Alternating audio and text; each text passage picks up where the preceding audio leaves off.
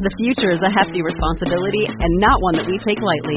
But then, taking things lightly has never been what Hefty is about. That's why we've created the Hefty Renew program that turns hard to recycle plastics into valuable resources like park benches and building materials. To participate, simply fill up an orange Hefty Renew bag with accepted items, tie it up, and drop it in with your regular recycling. That's it. It's that easy. It's time to rethink recycling with Renew. Particular valued resources may vary by geography. More info available at heftyrenew.com. Hello, friends. I'm your host, Chris Thrall. I'm a former Royal Marines Commando. I've adventured for better and sometimes worse across 80 countries on all seven continents. Welcome to the Bought the T-Shirt podcast.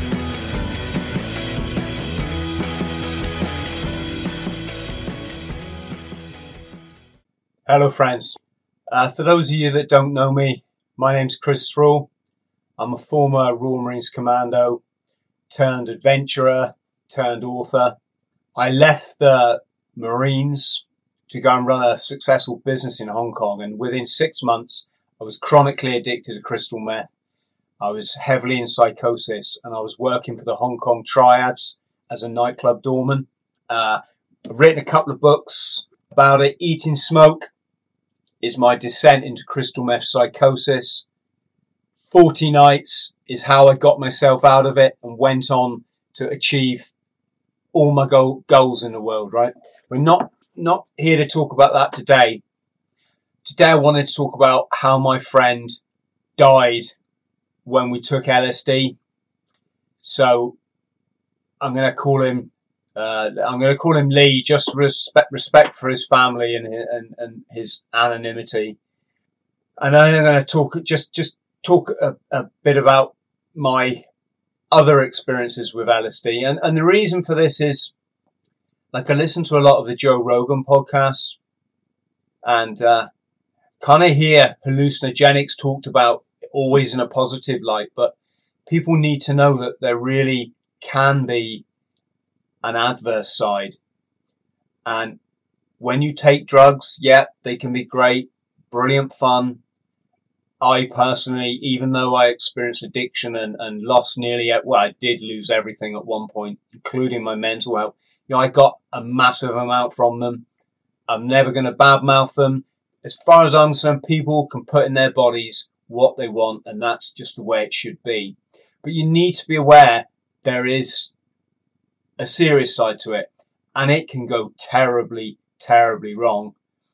And I've been in the unfortunate circumstances that that I've been in almost the worst scenario you can be in, which is have somebody that's close to you die. So I met Lee. We were volunteer workers. We drove a bus, uh, an old Leyland bus to India and back from Norway. On board were 12 volunteers from all around the world, and we were writing articles about people who lived in poverty, publishing them on a on, on a very early website back then. And we were kind of bad boys, if you know what I mean. This organization we were in, they had a very strict rule about no drinking and no drugs, and we weren't really too bothered about that. We loved each other's company, me and Lee. We're similar lads, and we were kind of out to have a good time, and our friendship continued for many years after that, probably until until Lee died about 15, 15 years. And so uh, we decided to drive down to Portugal and we were going to a festival there, a big um, dance music festival. And for reasons I won't, I'll, I'll come on to, I wasn't massively into acid. I personally think it had really messed me up in the past. But the two guys that I was with were, you know, they were, they were quite into it. You could say Lee and, and, and this other lad. I, I won't even like bring him too much into the story. And so Lee said to me, Chris, do you want to go to a music festival in Portugal? I said, yeah, yeah, why not? To be honest, I just wanted to get on the road with my old mate, another road trip and have a bit of fun. I didn't think anything more of it than that. We drove down there um, the festival was open the next day, and everybody that was queuing to get in were camping on this beach. So on our first night together, a guy walked past our tent early evening. This is, and he's like, cocaine, ecstasy, hash, you know, all, all, all the usual festival type scenario. So we bought some coke.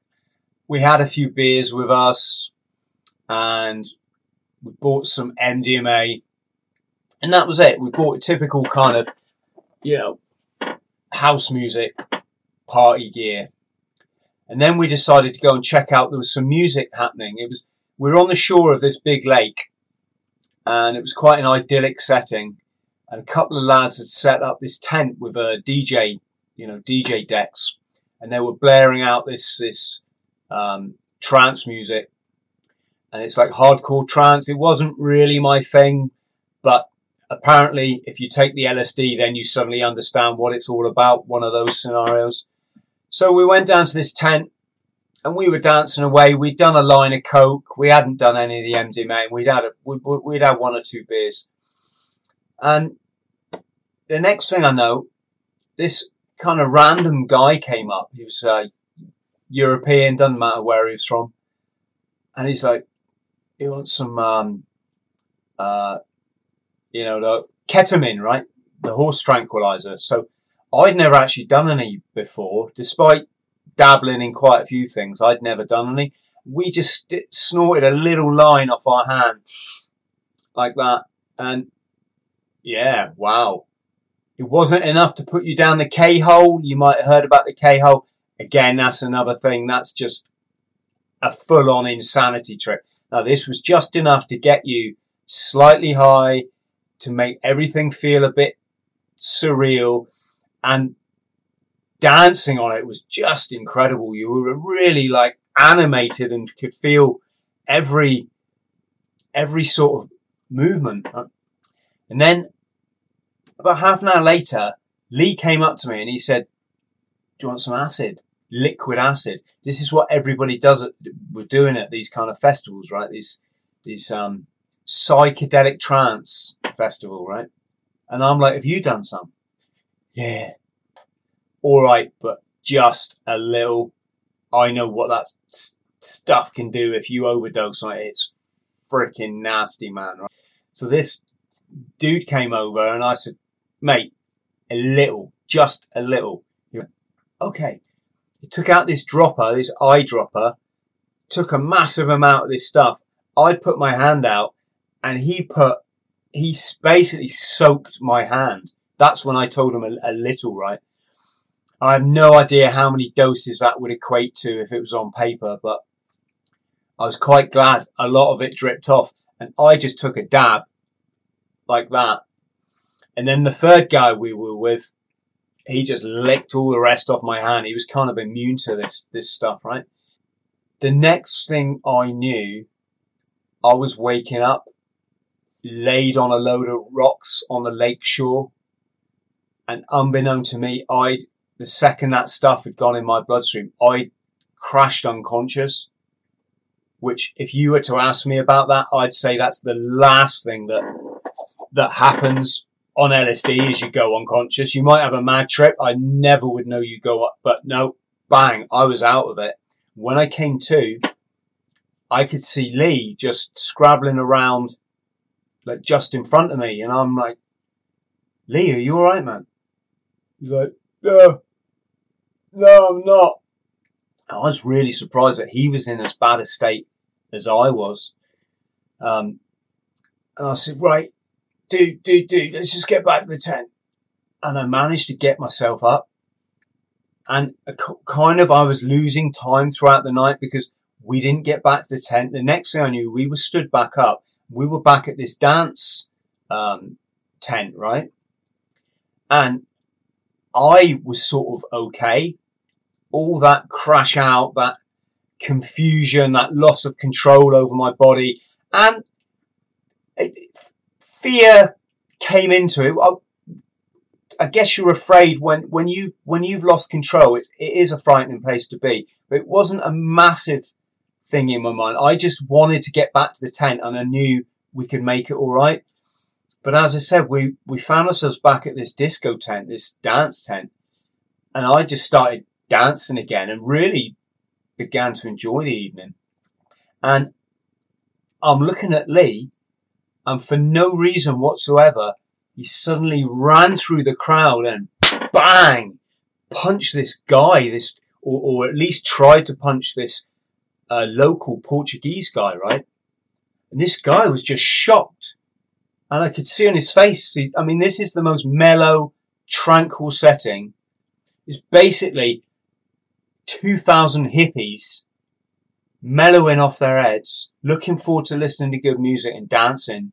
In the 30 or so that were with us were dancing. The rest are all kind of sleeping in their tents or smoking joints, right? And what Lee did was so out of character for him. He wasn't that kind of guy.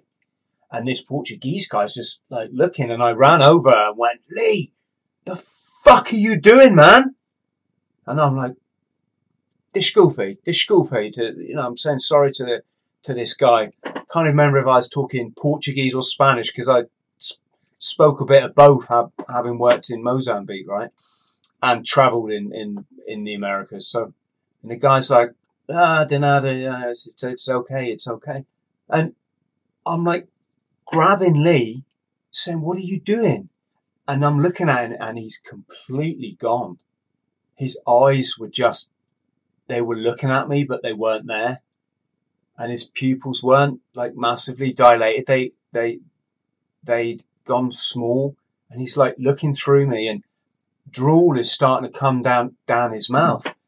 I'm like, Lee, what are you doing? And suddenly, bang! He tries to headbutt me. And all I could do was just fend him up and go, Oi, Lee, pack it in, man, pack it in, calm down. Now, here's the thing I was off my face, right? I got no immune. You develop immunity, like a tolerance to acid, right? I hadn't taken any for years and years. This bit that he put on my hand had obviously sunk, soaked right through to the bloodstream. Plus, I'd had a little bit you know, I dabbed a little bit and I was just off my fucking face. And it would have been all right had it not been for the way my best friend is behaving. And I managed to calm him down and went back to dancing. And then as the night wore on, he did this episode again where he went and tried to hit people and they were all like, they're all hippies and they're like, dude, dude, dude, stop amigo, amigo, no, no. And and I would go and grab him and have another sort sort sort of word and I but I didn't really kind of understand what was going on because I'm tripping off my fucking head on acid, right? So in the morning, it was a surreal situation. I the sun was coming up all these guys and girls with, they all just stripped off and went skinny dipping in the lake. Some of the prettiest girls you've ever seen, right? They're all coming up and hugging me and going like this and, and, and having, you know, fractured conversations in French and Portuguese and Spanish and, and the music is still, uh, you know, playing these mellow beats and it was just idyllic. And of course, we're all going to go to this festival today on the other side of that coin, you've got Lee. He's not right. It's just, he's not right.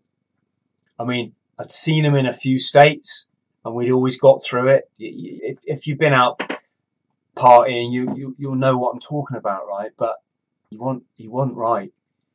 In hindsight now, looking back, he was mentally ill. He, he literally was in some form of psychosis, you know, schizophrenia, and he was having an episode and I just kept telling myself, we can get through tonight. You know, if we can get just as, as the day progresses, this feeling's going to wear off and, and he's going to come down and, and, and, but it didn't.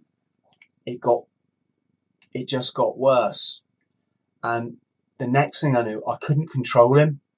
He just would not, wouldn't listen to me anyway. But if I grabbed him, he'd just try and headbutt me and then he'd run off, like giggling like a lunatic. And here's the thing when we were driving down there, we stopped in, I think it's Saint Moritz in France. we went for a swim. It's a beautiful place, Saint-Moritz. It's kind of where the, it's like the where the elite rich live on the in on the south of France, but it's on the north of France, if that makes sense. And uh, I hope I hope I got the name of that place right. And we're in. We stopped off in the car, and I said, "Lee, do you want to go for a swim?" And he's like, "Yeah, man." He said, "I'm I'm just teaching myself to swim now, Chris." He said, I, "You know, I never could swim my whole life, and recently, I've been going to swimming baths, and so long as I stay in the shallow end, I can do a few strokes." And I watched him do the doggy paddle, you know, three or four meters, and then stand up, and he was all good, and you know, and of course we've just dropped acid and, and there's a freaking great lake behind us, right? And the drop off on lakes, it, it's like rocks and it just goes down. Well, this certainly this lake did. And I, I can't control him now and I'm not sure what to do. It's one of the few times in my life I didn't know how to take charge of the situation. I know what I wish I had done in hindsight, which was just jump on the fucking twat and hold him down and get people to help me and then call an ambulance, right? But I was so off my face. I these these thoughts were too fragmented, right? So I saw him running off and I saw him hiding out in the bushes on the edge of this lake and he's crouched there and his mouth was open and he's going and he had just this look of a fucking lunatic on his head, you know, on his face. And I'm saying to people, excuse me, can, can you help me? Can you help me? But because of the language barrier and and the, and the, this idyllic scenario, everyone was laughing, going, "Ha ha, yeah, I help, I help," you know. And it's they, they just, I couldn't explain to them, look, this is my my friend, and I need you to help me, right? So I went over to the, the woods to go and try and grab Dean again and get him back to the tent. And he stood up and he just ran, ran away from me. He'd taken all his clothes off. Uh, he's, he'd, um, taken his shoes and socks off. He'd like messed, you know, messed him. It, it, I, I'm, I'm, I swear I'm only saying this, guys, is you, you you've got to have a balanced perspective if you're going to do this shit, you know, and you deserve to know how wrong it, it, it can go. And I'll be a liar if I, I told you otherwise. It, it, it wasn't pleasant, you know. So I went back to the car and I grabbed the guy with he was in a wheelchair, paralyzed from the chest down.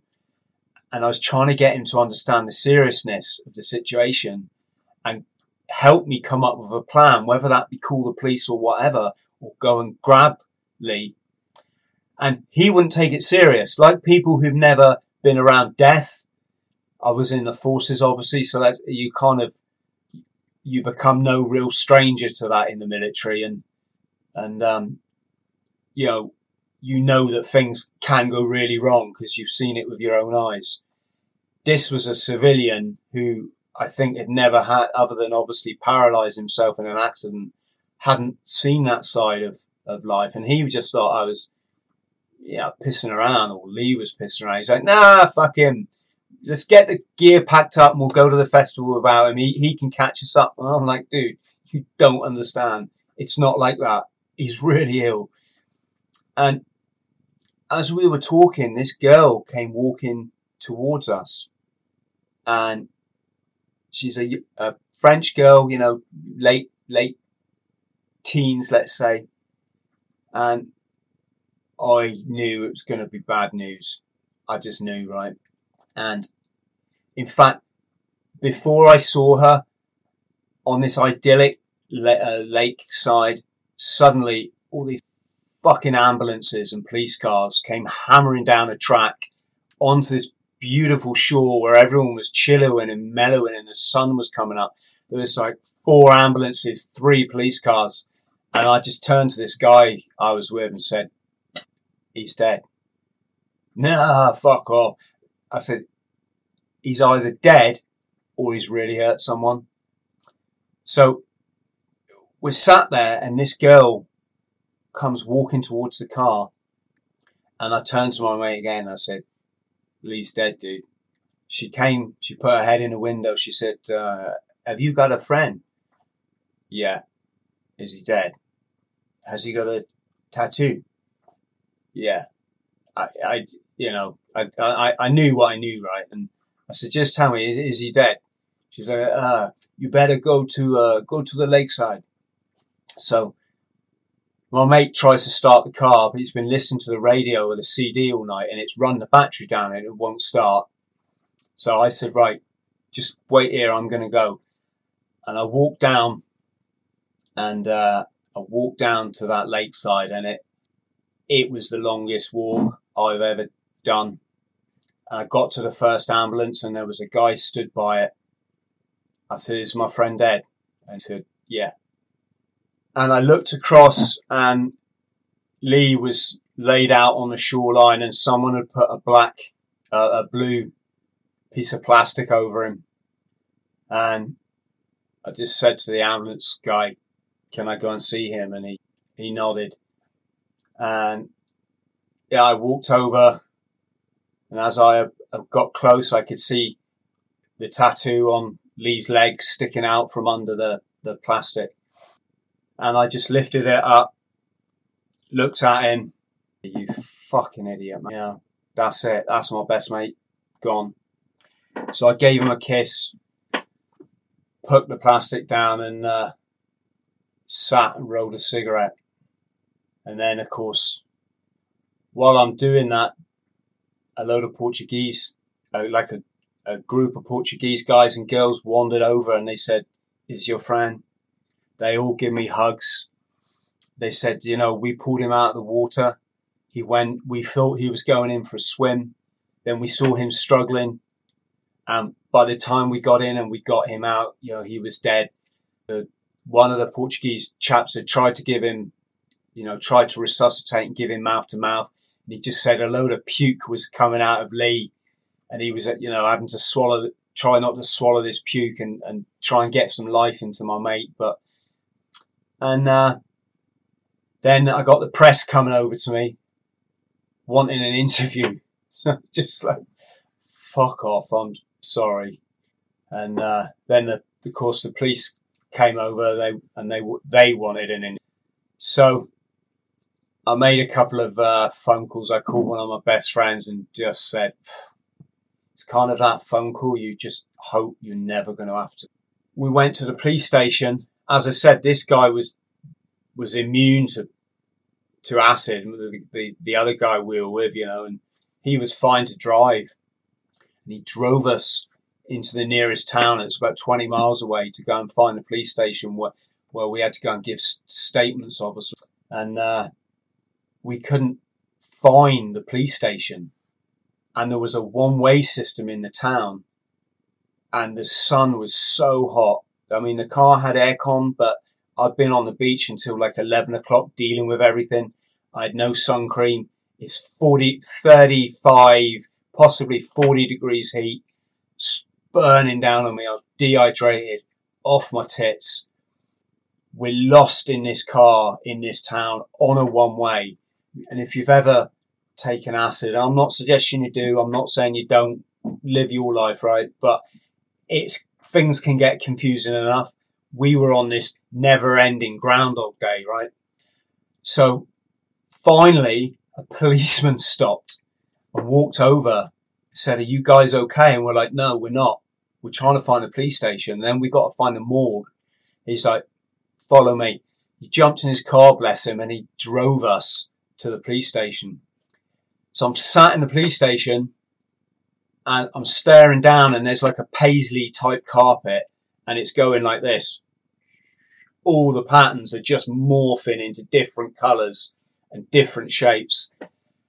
I look up at the wall and there's one of those um, domestic violence posters, you know, like don't beat beat your partner. And the pictures of this beautiful woman and half her face is all like smashed up. Well, again, if you've ever tripped, you, you, you can imagine what that was like looking at. It's just doing all sorts of stuff. And the poster next to it was don't drink and drive. and it showed a picture of again a beautiful looking person this side and this side of their face has gone through the car windscreen and my head is trying to make sense of it and it's just it it was just it was distorting out of all proportion we, can say so uh police interviewed me still off my head and i just stuck with the party line no you know no drinks no drugs couple of beers you you're the police. I want you to tell me what my friend was up to. I, I, I don't want to, you know, put words in your mouth, sort of thing. And that was it. Went to the morgue then to go and see Lee. By the time we got to the morgue, this had taken so long. It was so drawn out. He'd been in an autopsy. When they autopsy you, it ain't pleasant it's not what I thought it was. Basically, you end up you are covered in stitches, the biggest stitches you ever seen with twine, like like like the sort of twine you tie shit up with in the garden. You know, he had big stitches all around his head where they'd obviously um, cut the top of his head off. His chest had the same here where they'd obviously opened him up and, and taken samples and stuff and on top of that, he was covered in bruises and, and blemishes where, where um, you know, where he'd just been bashing himself and getting beaten up the night before, you know, attacking people the night before. So the guy came out from like the concert, Portuguese guy came just to sort of chaperone us, sort of thing, and they got us into this really nice hotel it was like arriving at an oasis, air conditioned. Obviously, we went straight to the bar and just commenced non-stop drinking then for what was well went on for quite a few weeks if I was on. Um, I'd had to leave the beach. I'd had to walk away from Lee on the beach. As I walked away, the dude we were with, he'd got the car started. Someone had given him a jump start and he drove down and he's looking at me over the steering wheel and he's taking it serious now because he's seeing all these ambulances and he's like and i just like went like this and he's like and i walked up to the car and he's like what is he dead i said dude did i not tell you like about four fucking times he was dead and you wouldn't listen or and before that i told you he was going to kill himself and you wouldn't listen Anyway, wasn't a time to go getting heated, you know, but it did cross my mind. Maybe this is a big turning point in my life. Maybe I've got to make some resolutions. And uh, then I was, fuck off, Chris. Just go and live your life, mate. That's that's all Lee would have wanted. You know, there wasn't. I still had a few parties left in me, is what I'm trying to say, and I'm fortunate to be able to say life couldn't be more brilliant. You know, couldn't have turned out more brilliant for me, despite the challenges that we all we. All. So we're in this hotel, and we're back at the room having a beer in the room, and the phone went, and the consulate have been calling back and forth to us all day, trying to establish a phone number for Lee's parents, but I had never met them. I didn't have a number for them, nor did the other guy. Finally, the consulate must have got hold of them and they called our room and my mate picked up the phone. I mean, the words, Lee's dead, he's drowned. The scream that came from his mother down that phone. You don't forget a scream like that, right? Absolutely distraught. Like the cry of a wounded, desperate animal. It was horrible. So, um, yeah, that's it. I won't talk any more about that episode. It is what it is. You've got to be, you know, to young people watching this, don't you watch the Joe, Joe Rogan show, right? And it's all oh, hallucinogens, yeah, man, mushrooms, and I'm I'm not. I'm, this is not a dig at uh, Joe Rogan or anybody like that. Heaven heaven forbid. But it's like I wish they would have people on to talk about the other side, uh, just so because if you haven't got the information, you can't make a balanced perspective. If you can't make a balanced perspective, you can't be like I was on that day where I went just a little Okay, I got more than I bargained for, but I still said just a little. That was my plan. And that's maybe what saved my life, right? Um, so I'll just tell you about another uh, incident because the first time I ever took acid, LSD, it was uh, in Canada. I had been traveling around around the um, country, Canada and the States on my on my holiday, right? And I'd never really I smoked a bit of weed when I was a teenager, and it, I never really smoked enough of it to get high. You know, you have to smoke it a few times before you kind of realize what it is to be high, right? So I'd never really done a lot of that, and this is my first time out traveling in the world. And these two guys said, "So, you want to take some acid?" And with my personality being that, yeah, I'll try anything once kind of thing, I said, yeah. And now, here's the truth that night was a memorable night. There's something always a bit haunting about taking hallucinogens, you know, you never feel that far away from death.